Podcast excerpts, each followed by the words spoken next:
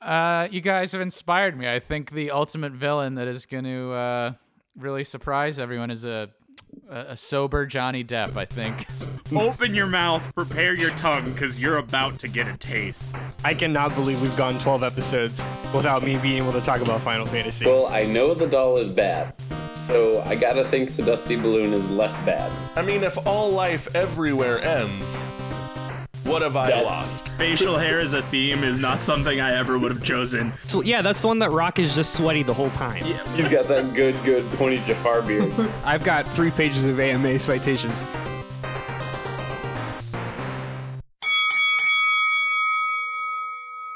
Welcome to Debate This, the show where no one is right, but someone is definitely wrong. In this podcast, we take time out of our busy adult lives to argue over the important things like comics, video games, and whether or not Full Metal Alchemist Brotherhood is the proper anime adaptation of the original manga. It absolutely for sure is. No one can say otherwise. I don't even know what that is to have an argument with you. Bud. I know, bud. You might be asking yourself, why are we talking about anime? Well, boys, the wait is finally over. In just a few short weeks, Kingdom Hearts 3 will be here. And with it, more spiky hair, more melodrama, and more zippers than any one man can dream. For the 4 of you out there and Matt, who do not know what Kingdom Hearts is, it is the inexplicable mashup of Disney franchises and Final Fantasy characters. And zippers. And I didn't realize until you wrote that this is zippers. It's like literally the international game of Tripp pants. It's like if JNCO jeans made full outfits. Oh, man. I haven't heard the term Tripp pants in a while.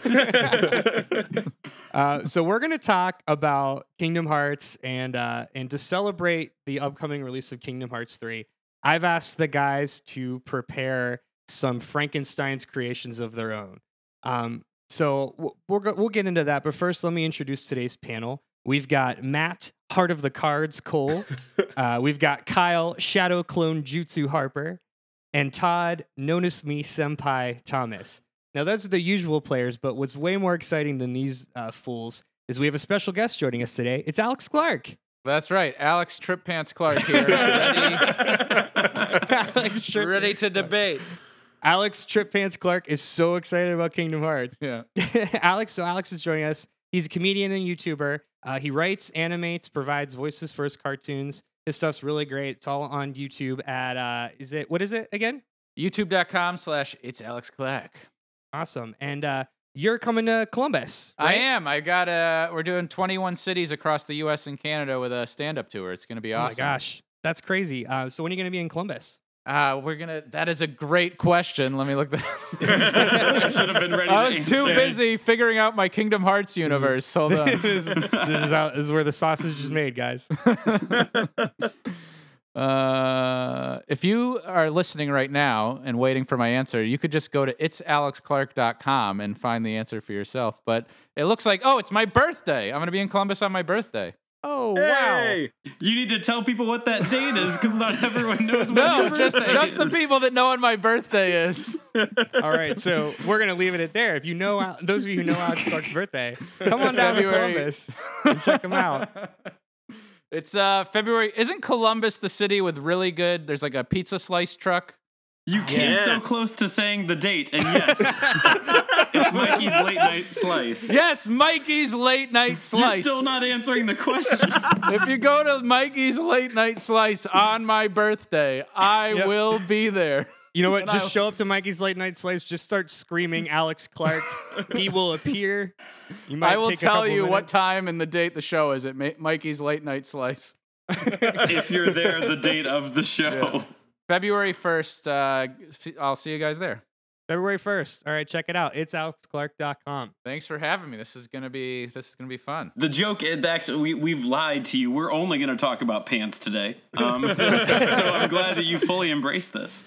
I'm ready. I got you want to talk corduroy, denim, jean, pre-ripped, not ripped, faded and acid washed. Keep going. You're on your own. Keep going. And we got to leave time for if you guys go commando or not. These are the things. Maybe that's Andrew's super secret bonus. Yeah, I was gonna say you guessed Andrew's super secret question, so that's ruined. Hey, Alex. So, what is your background with the Kingdom Hearts franchise? Are you super familiar? I would say I'm 50% familiar, but I've not played it in a while. Mm-hmm. It's a great game. I played it as a kid, but not a lot. And I know the internet's on fire about it, so I'm pumped to hear what these mashups. Well, they've been waiting like a decade for this game to come out. So yeah. I know more than that. Kingdom Hearts 2 was on PS2, wasn't it? Yeah, it was about 20 years ago. So now you've got a situation where a bunch of 30-somethings are freaking out about Mickey Mouse clashing swords with freaking Cloud Strife. I imagine some of them are pissed off that the sword isn't the right shape or something like that. Oh, it's never the right shape, my friend. You got to stop that. You're going to alienate our crowd here, Alex. All right, well, let's get into it. So, Alex, the way this is going to go is we do like 3 prompts. So for the first one, we'll just introduce your mashup, and then we'll kind of put your mashup in different situations, and then we'll conclude with the super secret bonus question. And then we'll end today by determining a winner. Great. So, boys, the thing that makes a new Kingdom Hearts game so exciting is the prospect of locking. And remember, this is a bunch of 30-somethings talking about this. I just want to couch that in the back of your all's mind. Stop it. I just want to put out there, I'm a young 30-something. Yeah. Well, Matt was only born in, 2008, right? I don't appreciate these jokes. That's true. Matt, you were probably watching, House of Mouse when Kingdom Hearts came out. I remember the Mickey Mouse Club. Thank you very much. The new Mickey Mouse Club. I don't want to talk about who was in it when I watched it. Was Britney Spears in it? Was it that? I think it was later than that. I think it was, Selena Gomez. It's Justin Timberlake. All right, let's go on with the first question. Enough of this, please. Thank you. He actually just turned it off. Do you know what zipper pants are? Tripp pants. I do. I have kind of a disgraceful amount of them in a closet somewhere in middle school, I'm sure. I want to talk about anything other than zipper pants. Well, you're in the wrong podcast today, Todd. Matt, a disgraceful amount of zipper pants, cool. Please don't. Please don't. All right. So let's get into it. What makes Kingdom Hearts so exciting is the prospect of being able to walk around these familiar Disney worlds with a big old anime sword and spiky hair. More than... 7-8 games later, this is an easy way to print money. We've seen that very, very clearly. So we're gonna build our own copycat game.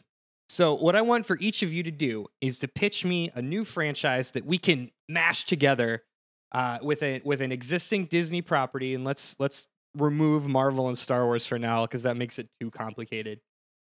Give me 1, your game's main protagonist, and then 2, their supporting cast of party members. So who is their Sora and their Donald and Goofy? All right. So it was another sleepy afternoon in Radiator Springs when the asteroid crashed into Mater's junkyard. That's right, folks. We're talking about Cars today because that was one of the last Disney movies that I was super into. And because he was 8. Stop. It's really because we've all seen the giant poster of Larry the Cable Guy on your wall, Matt. It's fine. Exactly. Matt's 1 sentence in, and all I can think about is Mater, a.k.a. Larry the Cable Guy, wielding a giant-ass sword and fighting Decepticons. You're damn right he does. We get back to that. So, when Mater stumbles into the remains of his garage, he finds the Allspark, life source for all creatures of Cybertron. After kicking the Allspark, as Mater would with a tire, I guess, Mater begins to levitate and change as his eyes glow a bright blue.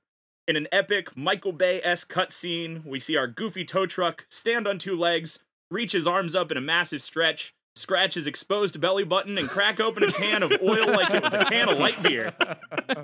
Mater has become an Autobot who strangely resembles Larry the Cable Guy, and now he, Lightning McQueen, Bumblebee, and Sally must protect the Allspark from the Decepticons and return it to the planet of Cybertron. I don't know why, but that was so... I just feel sticky. That was a very... you sit here and you want to critique what Matt just said, but you're like, no, that is a Transformers movie. That's a Michael Bay Transformers movie. Yeah, 100%. If Larry the Cable Guy voiced Optimus Prime, this is what I built for you today. I don't think I would bat an eye, to be fair. I live in LA. I actually auditioned for this movie yesterday. I didn't get the part. They said I wasn't good enough. Oh, damn it. Drink more light beer. They said I wasn't sticky enough. If I had a nickel. You didn't have that sheen, that 3-day-old sweat sheen on you. Yeah. All right, Kyle, all right. So what do you got? So today I'm presenting you guys with Assassin's Creed: Rise of the Black Pearl. So we are going to return to the world explored in Assassin's Creed: Black Flag and join back up with Edward Kenway, and he is going to team up with Captain Jack Sparrow and his first mate Barbossa, and they are going to try. It's going to be the prequel to the first Pirates of the Caribbean movie, and they are going to find the Black Pearl. They're gonna team up for different reasons, but with the same goal, finding the Black Pearl and that treasure that makes you immortal. They're gonna have to follow the mumbly clues given to you by a drunken Johnny Depp playing Captain Jack Sparrow again. We're gonna run into some great myths and legends and do some cool assassin stuff, as well as bring back that Sail the High Seas gameplay everyone loved from Black Flag. You first and then me. Okay, go. Yeah, no, so I just there is something very important to me about the image of Michael Fassbender and Johnny Depp being in this movie together. And Michael Fassbender as the assassin and Johnny Depp as the same person Johnny Depp has been since the first Pirates of the Caribbean movie came out, because he's never been anyone movie. This is a video game. Don't forget what we're doing here. Well, but, I'm aware, but like still. I'm looking at future franchises and how disastrous this is. These are all becoming movies. The lines are certainly blurred. We're making all the money with this new franchise we've concocted.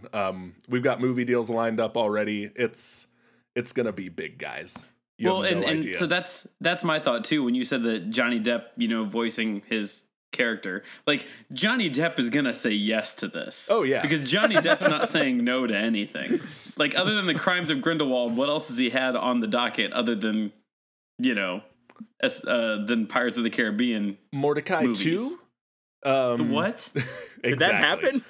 No, it didn't. But just wait. Wait till Johnny Depp needs another yacht, and we'll see it. Oh, gross. Isn't he like super broke? I keep hearing that. He is not responsible with his money. There was a news story a few. He doesn't need to be. No. He's printing money with these pirates. There was a news story a few years ago about how he spent like $50,000 on booze in 1 year or something obscene like that. Yeah. That's miraculous. Yeah. He also gets all his lines fed to him on set. Like he wears an earpiece and gets all his lines fed to him because he is either no wonder he only plays characters that could be drunk. Yeah. He's what's my line? He goes real method for Captain Jack Sparrow. Jesus. Yeah, wow. All right. Interesting. Cool. Todd, what do you got for us? Yeah, sure. So I have chosen to forcefully merge the worlds of The Nightmare Before Christmas and the Silent Hill series. So my mashup follows... Just to make it more Christmassy. Yeah. Oh, yeah. It's going to be real good.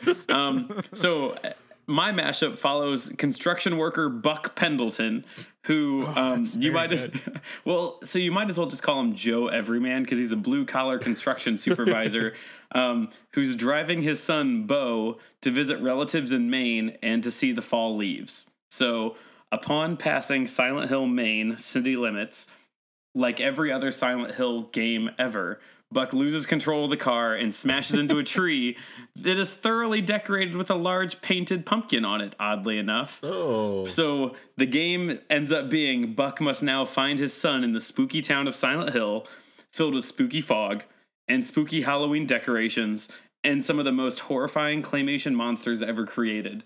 Along the way, Buck's gonna cross paths with Zero the Ghost Dog, a possibly reformed Oogie Boogie Man, the whimsical unicycle riding clown with the tearaway face, the mayor of Halloween Town, but definitely not Lock, Shock, and Barrel. They are not good guys. He's definitely not going to team up with them. So I have an important question here.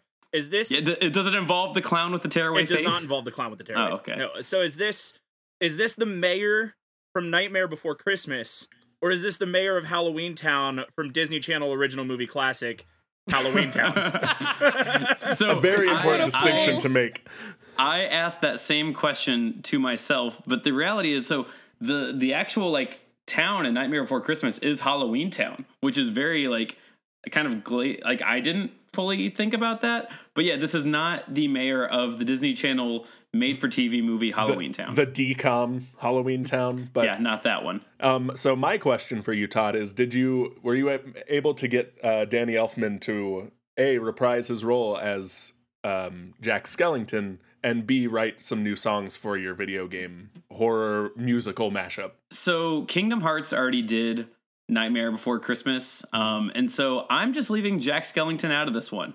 You know, he's not part of this rodeo. Bold move. We don't need him. Bold choice. We've got a deep roster. The bench is deep.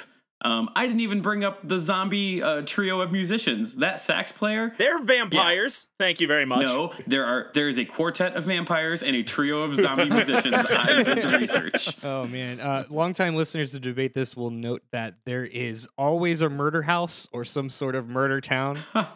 We try in every episode to incorporate some sort of murder town. Not so thank on purpose, you, Todd, for... But it just works out that way. I think it's kind of on purpose now. I'm giving the listeners what they want. All right, Alex. You have any murder towns for us? No, I've got goldfish. Well, you've got my attention. Goldfish. It's Finding Nemo meets the Ninja Turtles. Okay. Nice. Nemo is a teenager now, wanting to impress his girlfriend Tabby.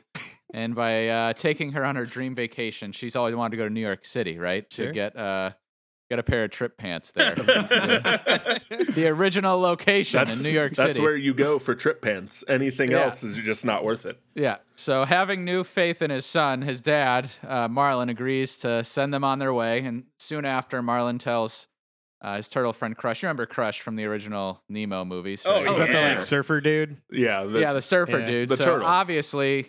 Crush freaks out because all he's heard of New York is that these mutant turtles live there that are monsters, and they're out to kill everybody, not knowing that the Ninja Turtles are actually the nicest dudes ever. And so Marlin begins his journey to go save him. Meanwhile, in New York, the turtles actually need Nemo to face off with their biggest enemy yet, Plankton. The smallest villain of all time. Good. Great. Nemo's the only one small enough to battle Plankton. Is there going to be a training montage at one point? Please say yes. Oh yes, 100%. They set up an obstacle course with pizza slices, and Nemo has to jump over them. He's still a fish, though, right? Like he's. Oh, that's a good point. He should mutate. Holes in your argument on question one, but hey, bud, this is your game. You can be whatever you want it to be. He should mutate into something. He's a teenage mutant ninja fish now. Yeah. He gets. Oh hell yeah. He gets oozed into like a starfish. Or something more fish. Just he's just more of it. Maybe he gets mutated into a zipper. The zipper of the pants. Good.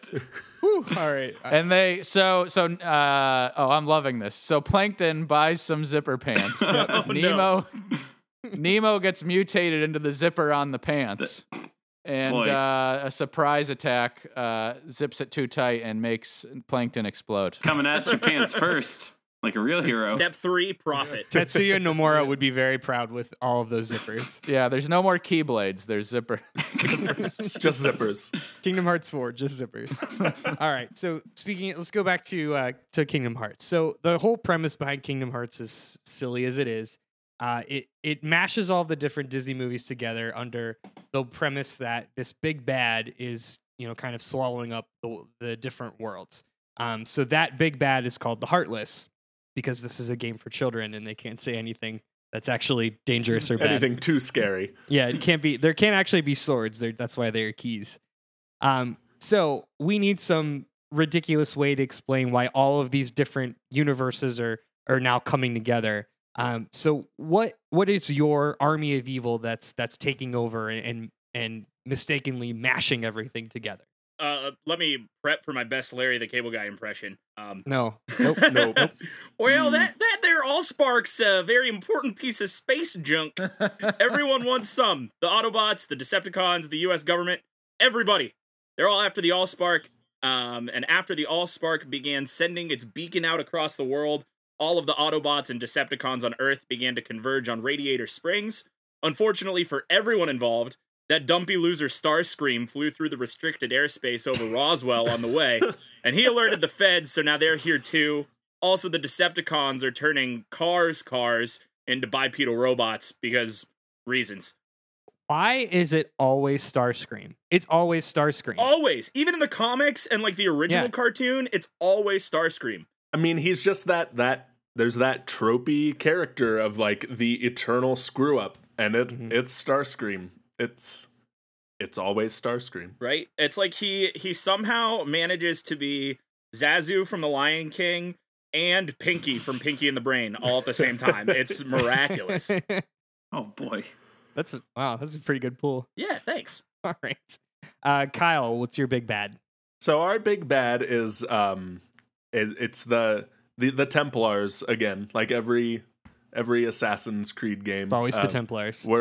We're trying to find an ancient Templar site known ominously as the Harbor. And the last known location of the map that would help us find the harbor was rumored to be on the Black Pearl. So Edward Kenway, I forget the name here. Edward Kenway is... Wait, did you just forget the name of your own character? No, I don't know what you're talking about. Edward Kenway is trying to locate the Black Pearl, mostly to find this map and possibly have a better ship to travel to the harbor.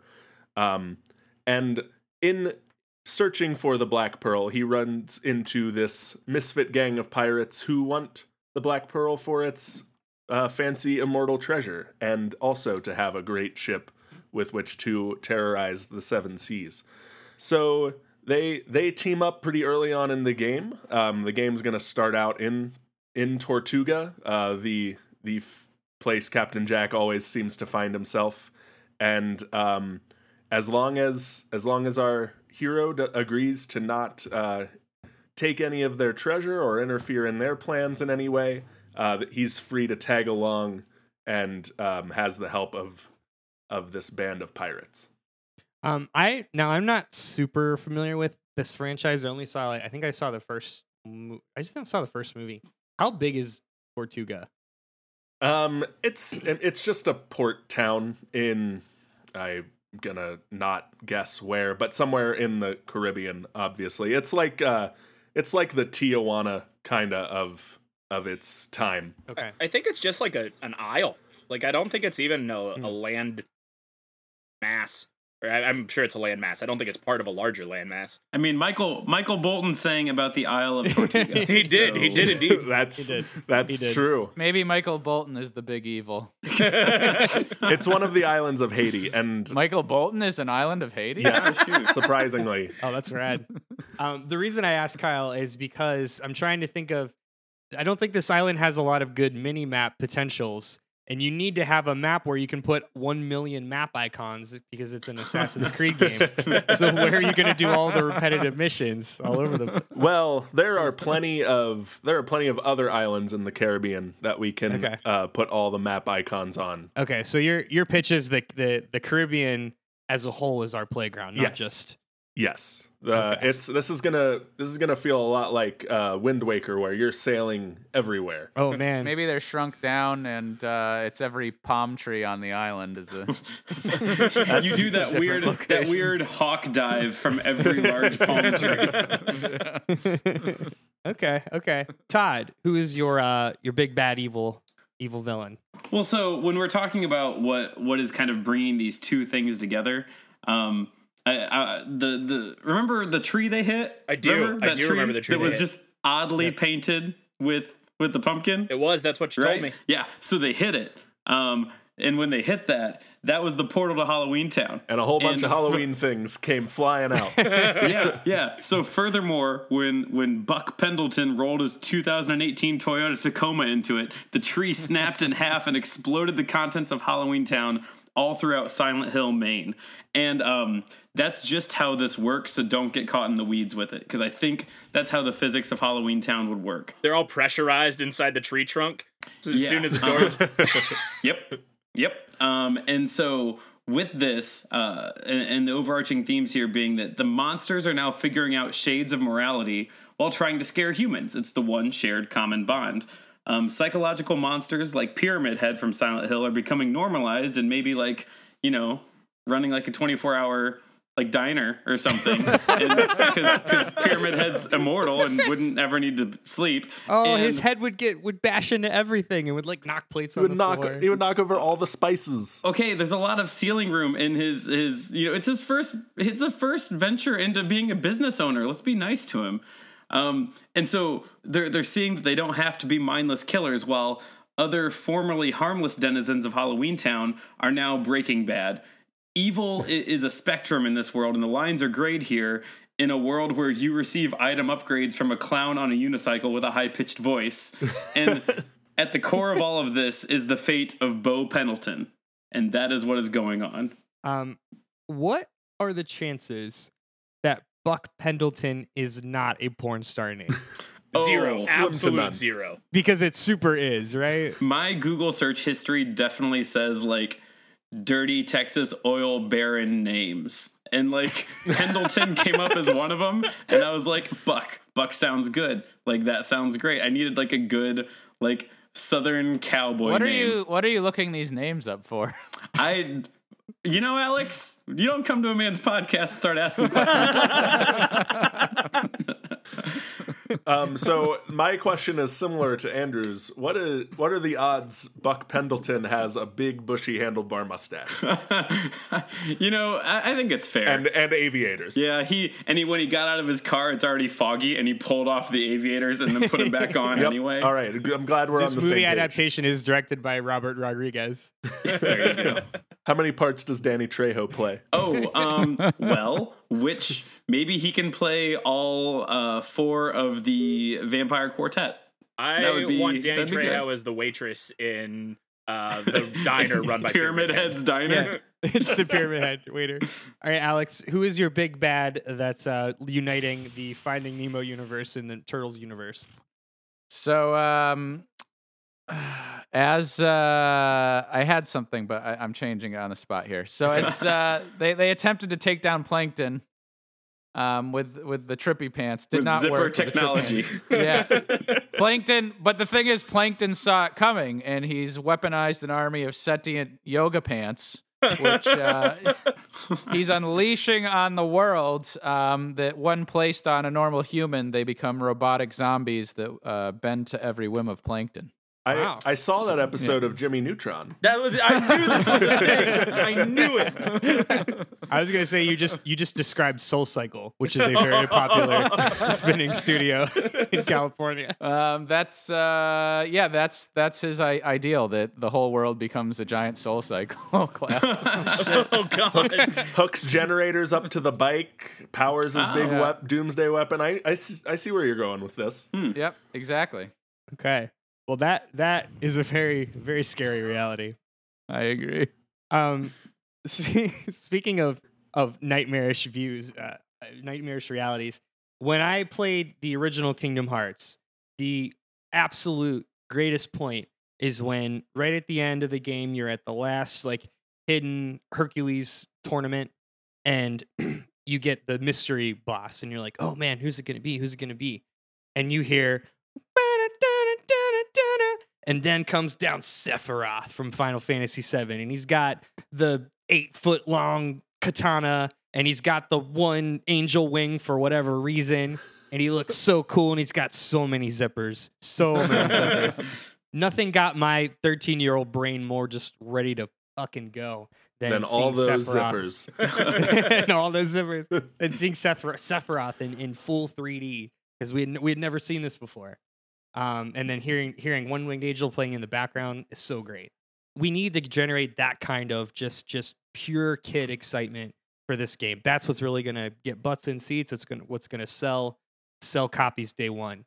So to wrap this all up, tell me who your super awesome secret boss is that you're pulling in. Matt, go ahead. Well, we've reached the launch site, the secret interstellar cannon atop Devil's Tower. As the sentient vehicles load the Allspark into the cannon, they hear an enormous noise as a shadow blocks the sun. they turn to see none other than Giltar, who is the bizarre amalgamation of Optimus Prime and Megatron, which is actually real. I looked. It's real. But more importantly, is it more sad that I didn't question at all that that was real and just accepted that happened, because I believed it? Yeah. You could be lying to my face, and it sounds exactly like the kind of BS they'd pull out of the 90s. That is such a bad name. It is. It's a terrible name. It's awful. But let me tell you, Giltar is not what matters here, because Giltar is piloted Gundam style by none other than actual cannibal Shia LaBeouf. Wait. Okay. I have so many questions. Bring it on. Bring it to me. I'm ready. Actually, you just brought Shia LaBeouf back to life. I want. Yeah. Before we get saddled with a slander suit, what's this? Define actual cannibal. Oh, Andrew hasn't seen the video. Come on, Grandpa, get with the times. No, Andrew's the grandpa. How have you... All right, well, we're going to pause the podcast so you can catch up on that meme. All right. That's like 4 or 5 years old. We'll put actual cannibal Shia LaBeouf in the show notes because I'm sure no one else has seen it. No, it's a thing. No, dude. By the way, somewhere deep in his crypt, Shia LaBeouf's eyes just... bolted open. And we've said his name 3 times. He's been awakened. He's on his way. I think if you asked most people like what they know Shia LaBeouf for, they would, before anything, they would say cannibal at this point. Yeah. Wow. All right. I think it's Holes, Transformers, and the actual cannibal Shia LaBeouf video. See, I would have put the video where he just yells, "Do it," and keeps flexing at the screen. That's pretty high on my list. Yeah, like I would think that before, at least. I feel the need to point out or to say that when I first read your answers in the show notes, it took me longer than I care to admit to remember why Shia LaBeouf is relevant to the Transformers and or Cars. And then I remembered he was in 3 of the movies. So that happened. There are plenty of things to forget from the first Transformers movie. Shia LaBeouf, that awful Linkin Park song, lots of things. Oh, that Linkin Park song. Just cross the new divide, baby. That brings me back. Giltar is very bad, Matt. It's very, very bad. Yeah. Yep. Giltar's terrible. Good pull. Bad. Kyle, do a better. Please do a better. So I didn't go with a big final boss. I went more with a cool, like, make your 13-year-old heart just like pound through your chest moment.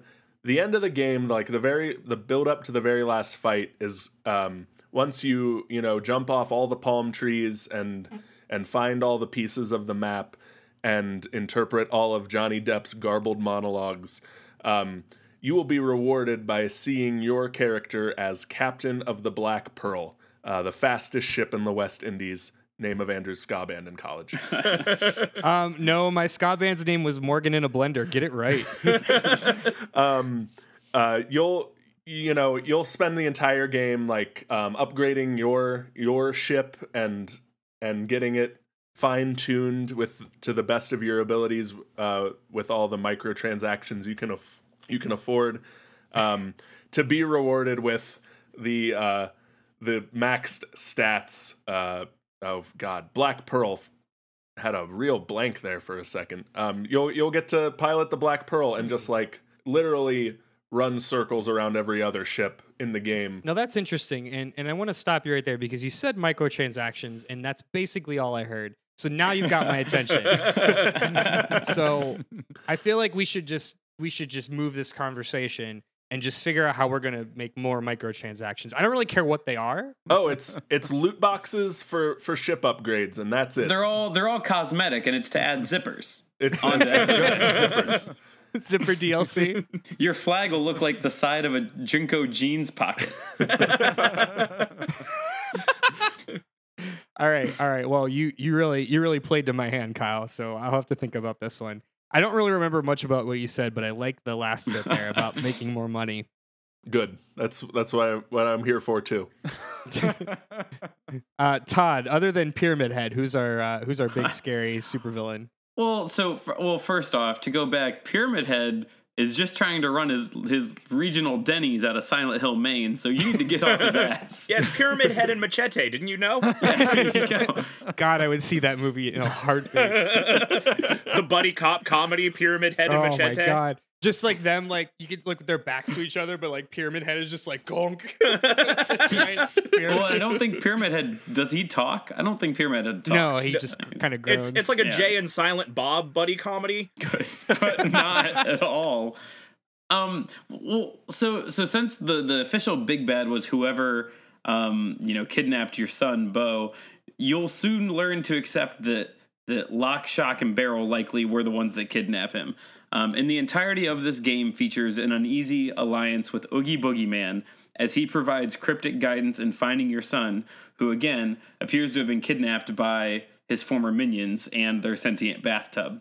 However, the final act turns sharply when you find that the game's unicycle-riding shopkeeper ally, the clown with the tearaway face, is behind the kidnapping of your son and has played you so hard the entire time. The final battle features exploding autonomous unicycles as you and the rich baritone-voiced Oogie Boogie try to stop demon children from turning Beau into some weird claymation child monster who, to be fair, if it's going to go along with Lock, Shock, and Barrel, he's going to have some cool American Gladiator name like Nitro. Wait, I have an important question, and that important question is Kidnap the Sandy Claus still in this game? Like, that song, is it included? Because if it's not, you lose. No, I think that's DLC. So the now you're talking. I don't know about what the whole DLC is Christmas themed. Well, you got to buy the season pass. So this is going to be like a late summer release, and then they're going to do the first DLC like mid-November. So that gives people plenty of time to beat the vanilla game, just in time to be like, man, remember what made the old Nightmare Before Christmas good? And then they drop Sandy Claus, and then you're like, oh shit. All the nostalgia is making me just fork over all this internet money. I'm really just imagining you, Todd, watching Nightmare Before Christmas on repeat to get all these references down, Pat. And Shannon is, like, packing her bags and, like, headed to her sister's house. Like, she can't take it anymore. Listen, I loved the shit out of this movie when I was younger. And I admittedly did some Googling to see, like, what were some of the B-list characters. And as soon as I found Clown with the tearaway face, all I can remember is, like, from the intro song goes, I am the clown with the tearaway face, and then I don't think he ever does anything ever again. Nope. And I'm like, that's pretty good. I think he moves some exposition along, but that's about it. Yeah. Mm-hmm. Wow. Okay. One thing I kind of got stuck on this before. Do y'all think in this game would be the clown with the tearaway pants? Absolutely. Can Alex talk about his part now? Because I want to ignore what you said. Hey, I'm the moderator here. Alex, give me my sweet, sweet underwater Sephiroth. You guys have inspired me. I think the ultimate villain that is going to really surprise everyone is a sober Johnny Depp, I think. It is a true surprise. 100% sober, never had a drink in his life, Johnny Depp. But I don't think we have that kind of budget. Listen, real quick, Alex, does he still have half an arm full of bracelets? And like 9 scarves on? Yeah, he does. Or is it like one reasonable watch, like a movement watch? Oh, no, yeah, no, he's an upright, respectable gentleman at this point. A guy that you want to be... He's got like one, like a movement watch, and on the other wrist, he's got like a Fitbit. Like, that's all exactly. Exactly. And reading glasses. He's got reading glasses and a sweater vest, which somehow is still fluffy underwater. Which just came from picking up his prescription. And what they find out is that he is dairy intolerant, and so the way they defeat him is by shoving their pizza down his throat. The Ninja Turtle pizza.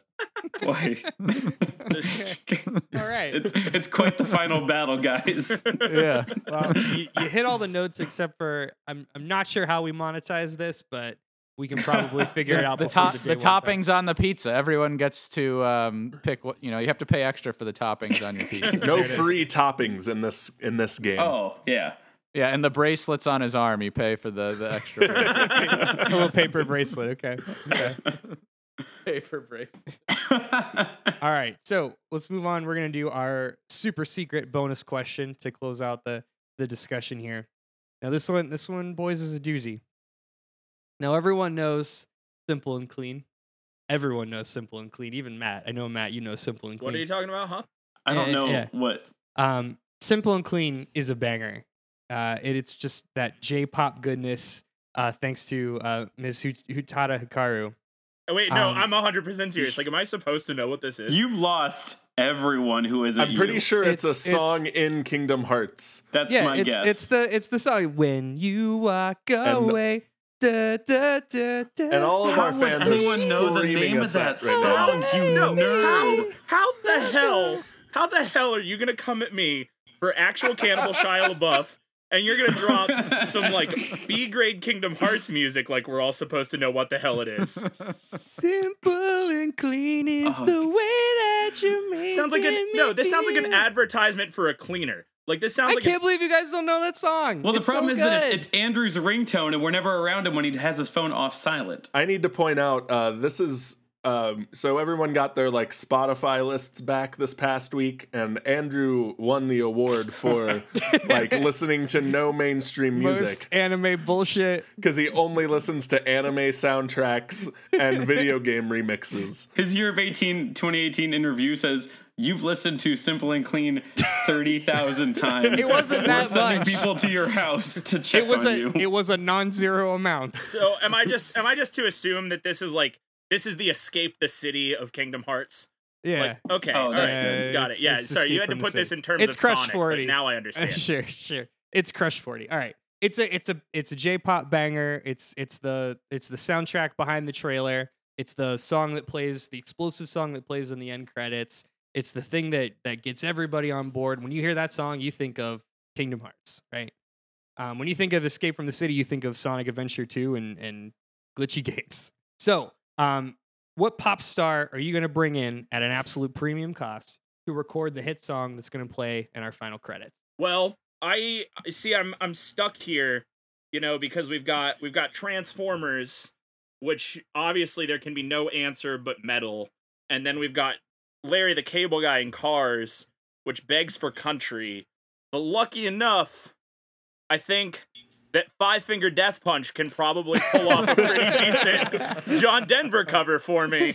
Oh. Also, second option, if Ivan Moody says no, we're going to go with Spiderbait, famous for their Black Betty cover. Yeah. And that's such a good cover. Very amazing version of Ghost Riders in the Sky they did for the original Ghost Riders movie, which arguably is the best part of that movie, but I'm not here to make that debate. We've all been there. Okay. All right. Kyle. I mean, I've got no other option. It's the pop star of the film scoring world. We're bringing back Hans Zimmer for that classic Pirates dun dun da da dun dun da dun dun da dun. And you're gonna have to wait the whole game to hear it until you get the Black Pearl, just to make getting the Black Pearl that much cooler. Some would call him the Taylor Swift of driving bass lines. Yes, some would. Maybe not me. Maybe just me that one time. So I wanted to pick someone who's not really doing a lot nowadays. And so follow me here. The person who's going to sing the theme song to mine, whether it's just the trailer or the whole thing, is going to be Mariah Carey. And I'm going to tell you why, though. I know why. I have a feeling I know why. I don't know why. Mariah Carey is going to do to a Halloween song what she did to Christmas songs. Yeah, Mariah Carey is, I would argue, one of the only persons to create an OG Christmas song that is a hit, that is a banger in the past 2 decades. And you know what? She hasn't been doing shit since she came up with that song. And now she's got all this time and money. If they're like, Mariah Carey, do that to Halloween, she'd be like, all right. And that's what you're going to get. There is a non-zero portion of our audience that is going to fight you to the death on your claims about Mariah Carey not doing anything for 2 decades. Well, put that aside. But I still say she's going to do to Halloween what All I Want for Christmas Is You did to Christmas.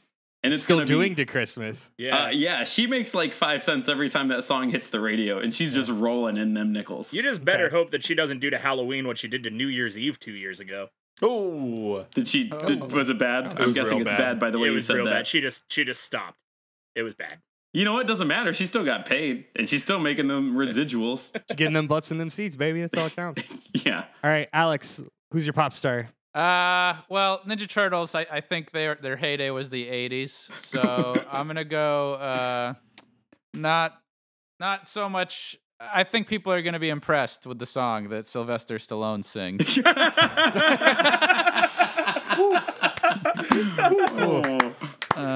It's just gonna be good. Pretty big left turn there, but I'm intrigued. Yeah. They're going to be, and then you made a Mad Lib. You're like, they're going to be something with this song. Impressed. We'll say impressed. It's Sylvester Stallone backed up by Bruce Willis's blues band. Oh, yeah. I think that's who writes your song. See, I thought you were going a very different way, talking about the OG Turtles and gonna go like the Vanilla Ice route, where he did like the go ninja, go ninja, go. I saw him in a concert about 2 years ago, and it was actually on purpose. No, I was at like I was at a fair, and I was walking around, and I was like, oh, that's Vanilla Ice over there. And, holy cow. Next to the corn dog stand and the funnel cakes, there he is. Yeah, he wasn't even booked. He was just like, there's people here. He found an empty stage and just did what he does. Yeah, he stood up on a picnic table and started screaming. Once the Tri-County like teen fashion show ended, he got his 5 minutes. It was actually really good. I was really surprised. Wow. Oh, good on him. Yeah. All right. Yeah. Well, any Vanilla Ice fans out there will be rightly impressed. Glad to hear. Yeah. Glad to hear. Not as good as Sylvester Stallone in my remake. Sure. Very important distinction. All right, so I'm going to I'm gonna think about this as I consider how we do these microtransactions. So one last thing I want to ask you: give me your closing statement. Summarize these arguments. Tell me why your pitch is the one that we need to go with and how it's going to make us them sweet, sweet muns. All right, here we go. See, here's what I like to call the long con, Andrew. This is how we make the money. This is it. This is it right here. See, the Transformers, they were a Marvel property in the 80s, but they currently fall under the Universal license umbrella, which means there is a Transformers ride and a whole section of Transformers at Universal Studios Florida. I like where you're going with this. It's 2018 and the world needs a little unity, baby.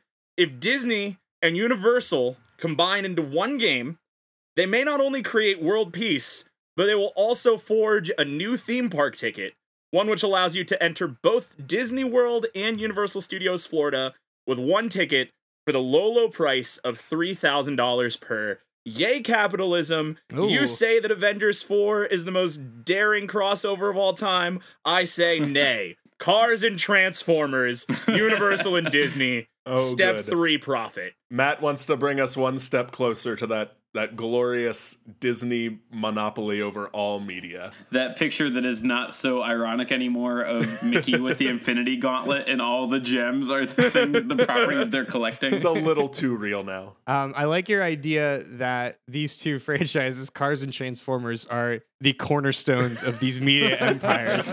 With them, all of the other houses will fall like a house of cards. Truly. I mean, there is no other device that you can use for product placement quite the way that you could use NASCAR. And so if we take Disney's version of NASCAR, we take Universal Studios, and then we product placement the shit out of that, we're going to make so much money. Oh, I mean, the Michael Bay Transformer movies were just 2-hour-long car commercials, so you're good there, too. It's true. I didn't want a Camaro, but then I did. Okay. Good. All right, Kyle. So, Andrew, if there's 3 things I know sell like hotcakes, which apparently hotcakes are the metric by which we measure how things sell. It is open world games, pirates, and Disney.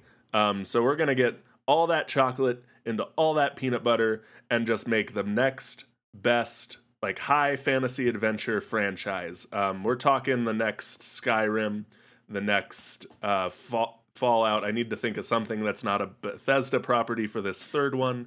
But pirates finding cool magical treasure and doing cool magical things on the high seas is always a winning formula, and we're gonna pack this game to the gills with microtransactions and cash out. All right, I see them dollar signs. Todd, what about you? So this matchup just makes sense. I mean, you think about it, you're taking the one thing that scared the poop out of you when you were 8, along with the other thing that also scared the poop out of you when you were 8. So furthermore, to get another layer into this, the nightmares contained in the Silent Hill series are always tied to the psyche of the main character or characters. What comes to light in this AAA title is that Buck never had a strong relationship with Beau, and that the demons that come to light are all symbolistic of their faltering relationship. His son's desire to get away from his father by living with his mother. Buck's lack of attention to his son because he spends too much time greenlighting construction projects that are destroying our luscious forests, and how only when things are most dire does Buck realize that he has utterly failed as a father. Wait, I need to stop. Nope, got to keep going. Not done. No, this is turning into a Hallmark movie. This is the wrong direction. No, let me finish. If I hear and he learns about the spirit of Christmas, that's it. I'm cutting you off. No. What I do have for you is faltering relationships, broken families, and the sultry voice of Oogie Boogie. All collide in this AAA game coming to you in winter 2020. Now you know the full game. You got the third act turn. I don't like what you said, but I don't like the things that you said, but I respect the way that you said them. Wait, did you not like the sultry voice of the Oogie Boogie Man? I do like that. It's rich and baritone-y. Okay. And he's not trying to kill you in this one. Let's save Todd and move on. Okay. Let's help Todd out and move on. All right. Let me marinate on that. Alex, summarize your statements for us.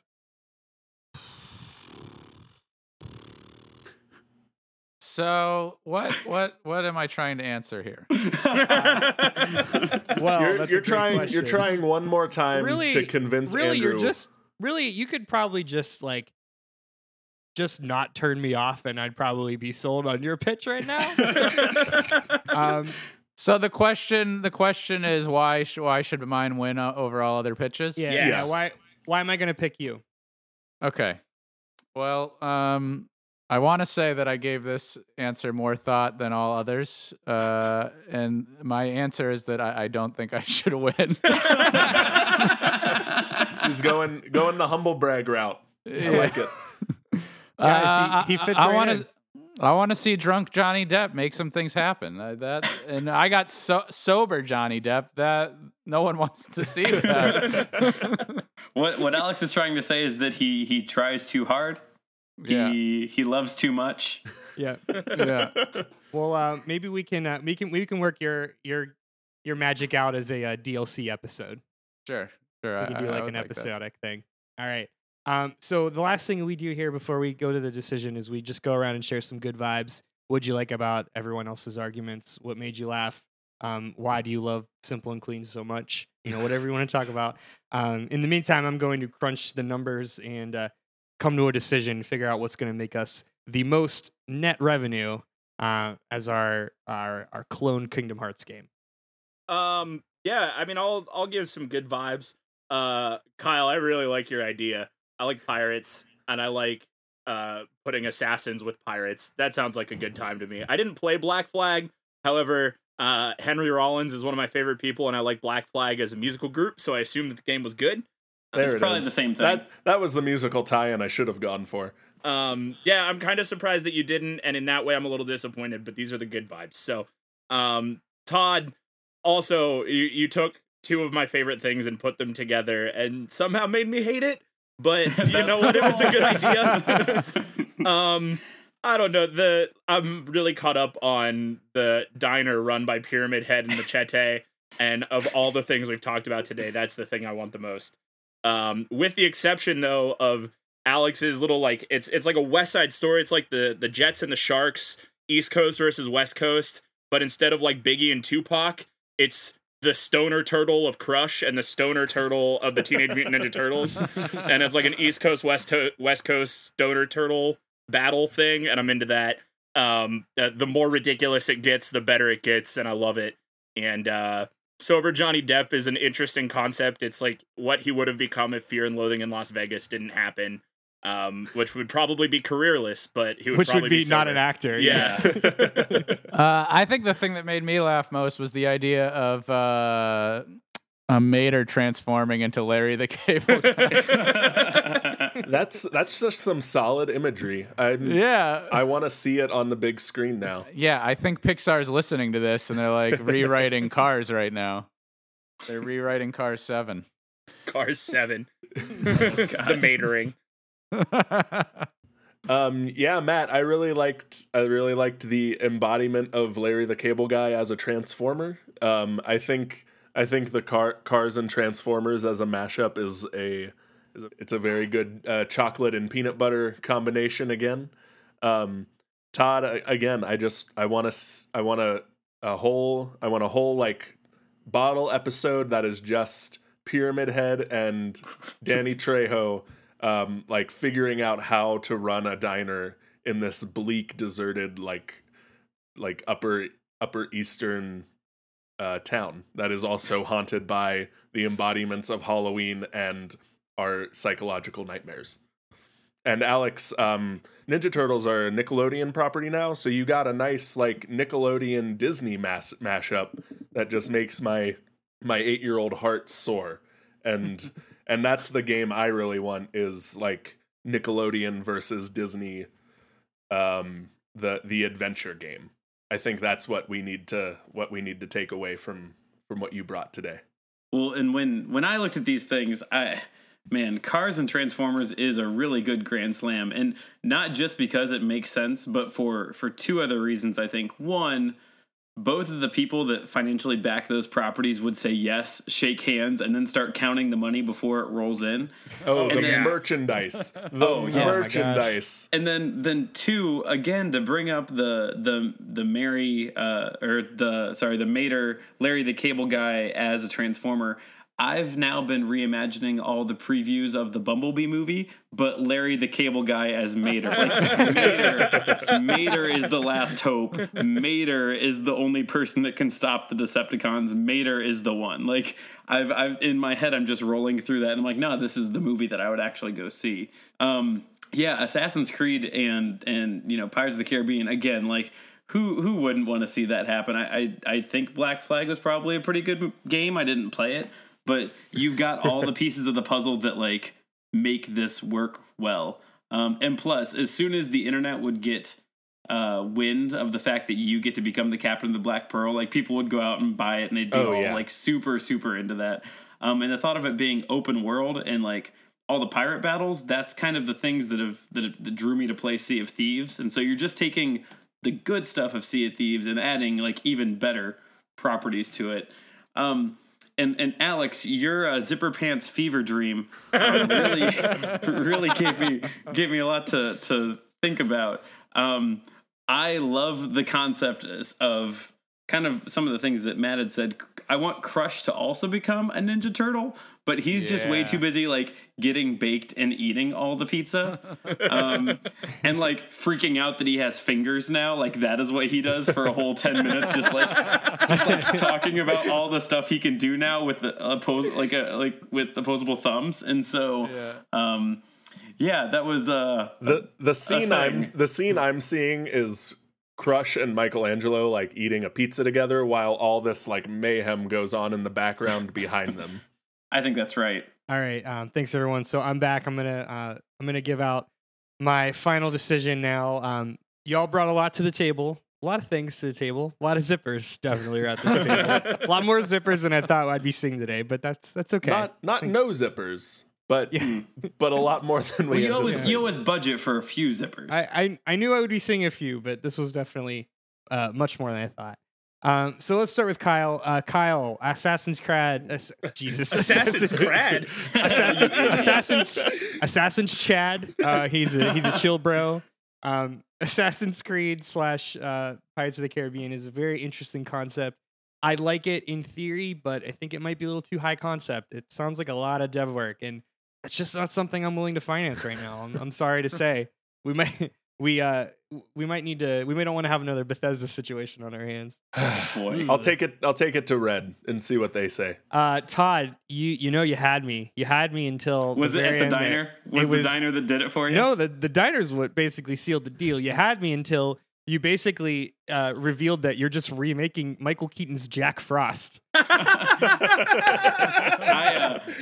joke. If you look at the overall plot of like the original Silent Hill, and you take those pieces out of Jack Frost, or it's, like it's not it's unsimilar. I basically gave you the original like Silent Hill game with Halloween like forced into it, and you didn't ask for it.